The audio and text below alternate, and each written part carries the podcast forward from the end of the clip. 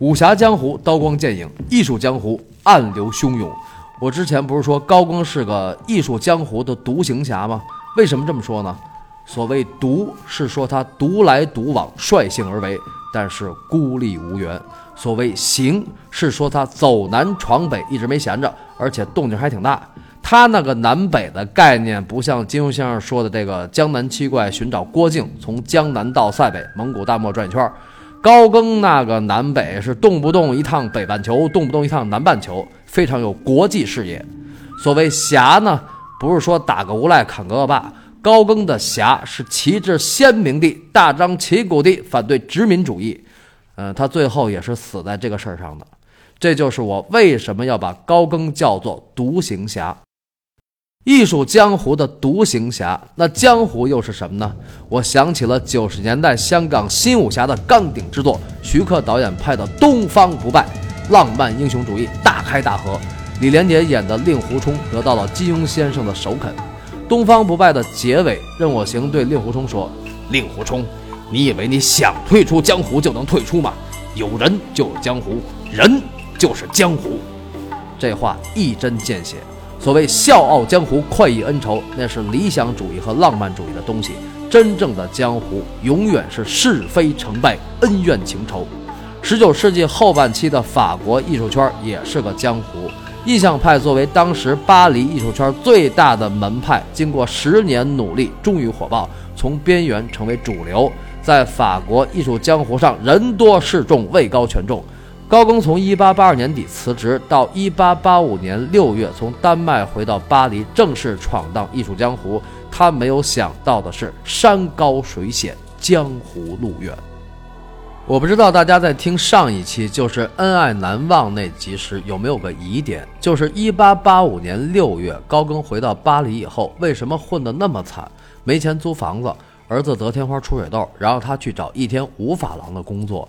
他当初不是在巴黎艺术圈人脉甚广吗？毕沙罗、马奈、德加、雷诺阿不都跟他不错吗？为什么这些人当时不帮他呢？哪怕借点钱也行啊，对吧？借钱这事儿就算了，大家都知道高更不是穷人，以前巴黎股票界的高大上，还有他收藏的艺术品也价值不菲。他不是曾经一次就花了一万五法郎收藏印象派的作品吗？所以大家觉得高更根本就不至于借钱，这是其一。其二呢，高更那么高傲孤傲的性格，怎么会在自己混得不好的时候去求人呢？江山如此多娇，引无数英雄竞折腰。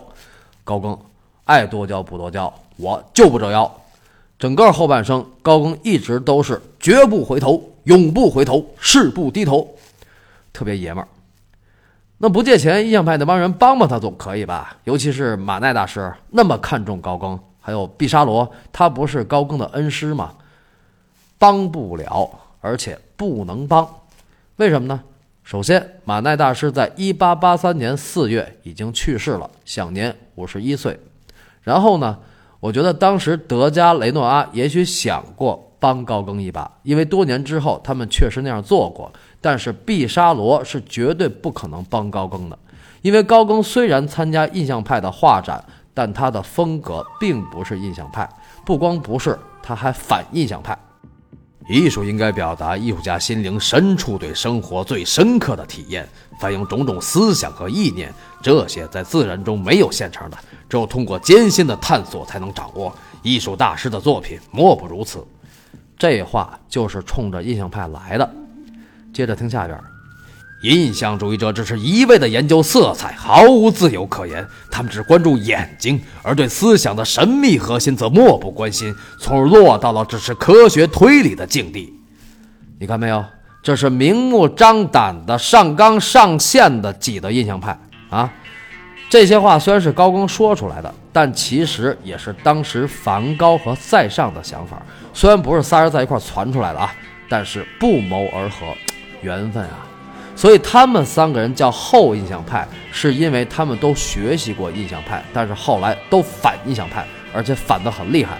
印象派倡导写生，焦点透视，以风景为主，注重真实的光色变化，还属于客观绘画。后印象派一下让绘画走向了主观。梵高的向日葵不是真实再现，塞尚的一堆苹果也不是虽然看着挺像的啊，跟真的似的，但是塞尚的心压根儿就没在焦点透视上，他就没想往像的画。这个回头咱们讲塞尚的时候细聊。对于艺术家来讲，艺术观念就是他的存在感，就是他的生命。高更这么说，那自然是前辈很生气，后果很严重。印象派当时可是风头正劲呐，你在这个时候说这些话，那就是自不量力，那就是不懂事儿。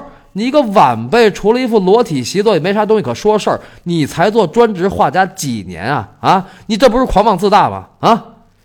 毕沙罗当时就觉得高更很浮躁。作为高更的授业恩师，毕沙罗带他入行，倾囊相授，还把他拉进了印象派的朋友圈。可以说，如果没有毕沙罗，就没有高更的艺术人生。毕沙罗比高更大十八岁，其实他是高更生命中最后一位父亲。所以在一八八二年底，高更辞职的时候，毕沙罗一听，别是我把他带到这个地步的吧？啊，毕沙罗当时确实很内疚，所以他顿足捶胸：艺术之路不是你曾拥有的荣华富贵之路，你除了在艺术上的热情之外，还会与贫穷为伍、饥饿为伴。人是靠命运，而不是靠才气的。这个要光是朋友犯不上着这么大急，对吧？毕沙罗说的一点都不错，从概率上讲。真正搞艺术确实容易是这样，穷困潦倒。哦，真的是这样。那要假的呢？要是假的，就到处社交忽悠，在各种画展饭局上混个脸熟。要是现在，就天天在朋友圈晒合影。哎，我再多说一句啊，晒合影本身不是问题，但一个搞艺术的天天晒跟这个官员吃饭，跟那个老板喝酒，跟哪个名人拍照，是不是有点问题呢？你活得那么热闹，你有时间弄作品吗？所以，真搞艺术不是说你得耐得住寂寞，是你得喜欢孤独和寂寞，这样你才有时间思考呀。而且，作为长辈和前辈，有一点毕沙罗看得很清楚，就是在文艺圈里混，运气确实很重要，甚至最重要。比如赵本山遇见姜昆，王宝强遇见冯小刚。有人说，他们怎么能和高更大师相提并论呢？对。他们的艺术造诣确实不能和高更大师相比，但是文艺圈的规律是一样的。还比如姜文遇见谢晋导演，章子怡遇见张艺谋导演，郭德纲遇见侯耀文先生，一日为师，终身为父。哎呀，多亏了谦儿哥呀！郭德纲、于谦、梵高、高更，他们都是生命中的兄弟。高更系列里，我还会单讲一期梵高。好，咱们先说毕沙罗。毕沙罗那番话是他作为长辈、作为前辈、作为师傅的肺腑之言，如此用心良苦，是因为他就是这么过来的。他也见过很多同行是这么过来的，但是这里边还有另一层含义，就是毕沙罗认为以高更当时的能力，并不足以实现他的目标。毕沙罗为什么这么认为呢？因为他的才华在高更之下。在高更看来，毕沙罗就是个技术控，所以毕沙罗不可能明白高更想干什么，他也不可能理解高更的艺术追求。所谓道不同不相为谋，对于大师来讲，学术观念就是他们的道，观念不同也就没法再聊，所以就疏远了。当时整个印象派跟高更的关系都是那样。还有那个海斯曼海大师，我觉得他就是一起哄的。他一个作家，本来也不是画画的。当初他捧高更的裸体习作，也不是从美术本身的角度出发，他是从文学的、革命的、阶级的角度去看的。裸体习作就是画了个巴黎的劳动妇女嘛，这个题材当时没人画，海斯曼才不会琢磨什么绘画的主观性、客观性、透视法之类的事儿。而且他也是印象派的人，他不是印象派文学运动的先驱嘛，他也是毕沙罗那个圈儿的。所以呢，这么林林总总一堆人，高更在巴黎艺术圈也就没人可聊了，也就没啥可混的了。所以，一八八五年六月，高更从丹麦一回来，只能去找舒芬尼克尔。舒芬尼克尔和他的妻子都是好人，为人很厚道，对高更温暖如初。但虽然是好人吧，舒芬尼克尔在艺术上是个庸才，那高更能跟他聊出什么来啊？结果最后他对高更说。别玩什么新想法了，没前途。那你想高更当时得多郁闷、多压抑、多没状态啊！本来就没钱，现在连个说话的人也没了。大师知音难觅呀，钟子期在哪儿呢？啊！高更开始在巴黎艺术圈火，是因为得到了印象派的支持；后来不火了，也是因为印象派不支持他了。正所谓成也萧何，败也萧何，水能载舟，亦能覆舟。对了，你老跟人家对着干，人怎么支持你啊？但是这个深层的原因是什么呢？后来高更到了塔希提，也跟当地的殖民政府对着干，殖民政府又不管你搞艺术，那这个深层的原因又是什么呢？殖民政府跟印象派有什么共同点呢？这个大家可以思考一下。还有，纵观高更的一生，从小到大到老到死，在巴黎就没待多长时间。前半生的事儿我都讲了，后半生就那几个地儿：布列塔尼、巴拿马、塔希提。在巴黎就不怎么待着，来来去去也就打个卯。这个深层的原因又是什么呢？在大师故事会即将推出的。高更的艺术人生这个系列里，我会详细讲述这些事儿的来龙去脉，请大家莫要着急，请您关注大师故事会更新会有提醒。好，下面跟大家闲聊几句。这期很长，二百三十多兆，所以分成两段发。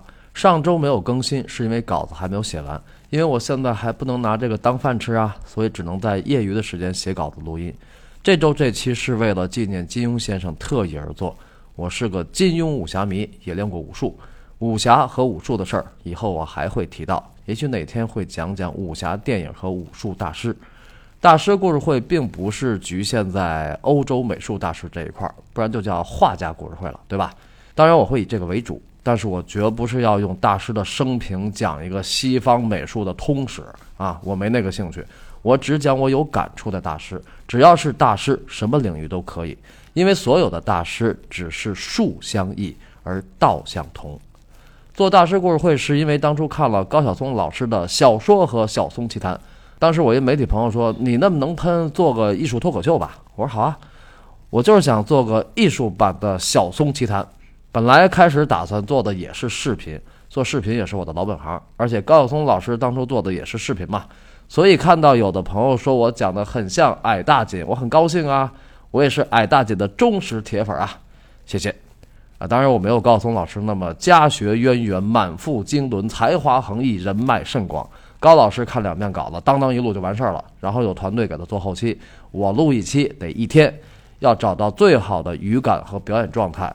有很多网友留言说听梵高系列听哭了，您可能没有想到，我在录的时候也哭了。我在表演的时候，在模仿梵高说话的时候，要尽可能的变成他。所以梵高系列那个标准摆在那儿，那高更系列，尤其是后半生，《塔西提婚外恋》、丧女之痛、惊世之作、腿瘸眼瞎、客死他乡、愤青人生、壮怀激烈，大事儿全在这儿呢。我一定要做到不失水准。所以这个稿子呀、录音啊、后期啊，就需要大量的时间。可能有的朋友会问，那你怎么不跟人合作呀？那样更新的又快，你又名利双收。我当然想跟人合作啦，但是要看缘分呐。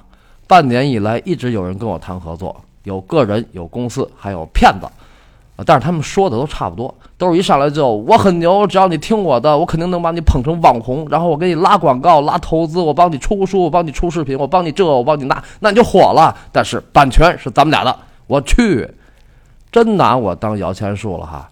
这是做文化产品的路数吗？在下虽然既非教授，也非专家，更非名人，但是油画本科一毕业就跟中央台合作做频道包装，做 MTV。当时 CCTV 管它叫中国音乐电视，那时候不叫 MV。然后我又做策划、学导演、拍广告、做学校，好歹也是江湖上小混过一把的人吧。不介绍自己的过往，是因为在这儿您就是听书的，我就是一说书的，其他身份与此无关，不必用江湖虚名再去换取虚名。而且介绍自己难免提到恩师，教我美术、武术、电影的先生们不是什么当代名家，而是当世大家。先生们是用来尊敬的，不是用来营销的。那些想拿我当摇钱树的人，你们去找跟你们很像的人去谈。物以类聚，人以群分。出书还有艺术视频，我一定会做，这是我后半生的计划。还有更大的事儿要做，但是我自己写的东西，版权能是别人的吗？我不会成为任何人的摇钱树，包括我自己。名利这个东西，该来的时候就来了，但是我不会那么快的出个快餐书，出个快餐视频，然后从网上随便当几张图就怼上去，一看都是虚的。我也不可能在网上随便搜点东西就传个音频出来，在那没有表情、没有情绪的说个事儿，在那圈粉儿，那种事儿有人做，我肯定不做。大师故事会对我来讲并不是一档节目，它是我的作品。节目是做给别人看的，收视率是第一位。作品首先是做给自己的，跟写小说、画画一样，需要有缘人识得。奔忙办事，好不容易找到一个自己喜欢做的事儿，要守护好这份心境，不能被任何因素绑架。大师的生平在网上都能搜到，主要事件都大同小异。但是大师故事会是讲述而非叙述。姜文导演当初说：“现在很多人拍电影都是在那儿说话，都在那说事儿，电影应该是说人。”大师故事会也是说人，说人就得感人。从今年三月二十八号梵高系列零粉丝开播到现在，听众朋友来自各行各业、五湖四海、亚欧美澳，里边有搞专业的，比如美术老师、大学教授，还有艺术考研生和正在欧洲、美国、加拿大、澳大利亚学艺术的朋友们，所以我更得小心严谨啦，别说错了呀！我不是细说，我是讲史实啊。大家的赞誉之词我就不一一说了，因为太多太多了，我经常看的热泪盈眶。谢谢你们，谢谢你们，让我热泪盈眶，让我充满力量。我相信未来我的合作者一定在你们中间，因为我们对大师有着共同的情感。欢迎有识之士和我单聊，天时地利人和齐聚，此事可成。闲话半晌，废话连篇，耽误大家的时间了。高更的稿子不会写太久，山高水长，江湖路远，各路大侠，孙小囧在此向您抱拳施礼，咱们后会有期。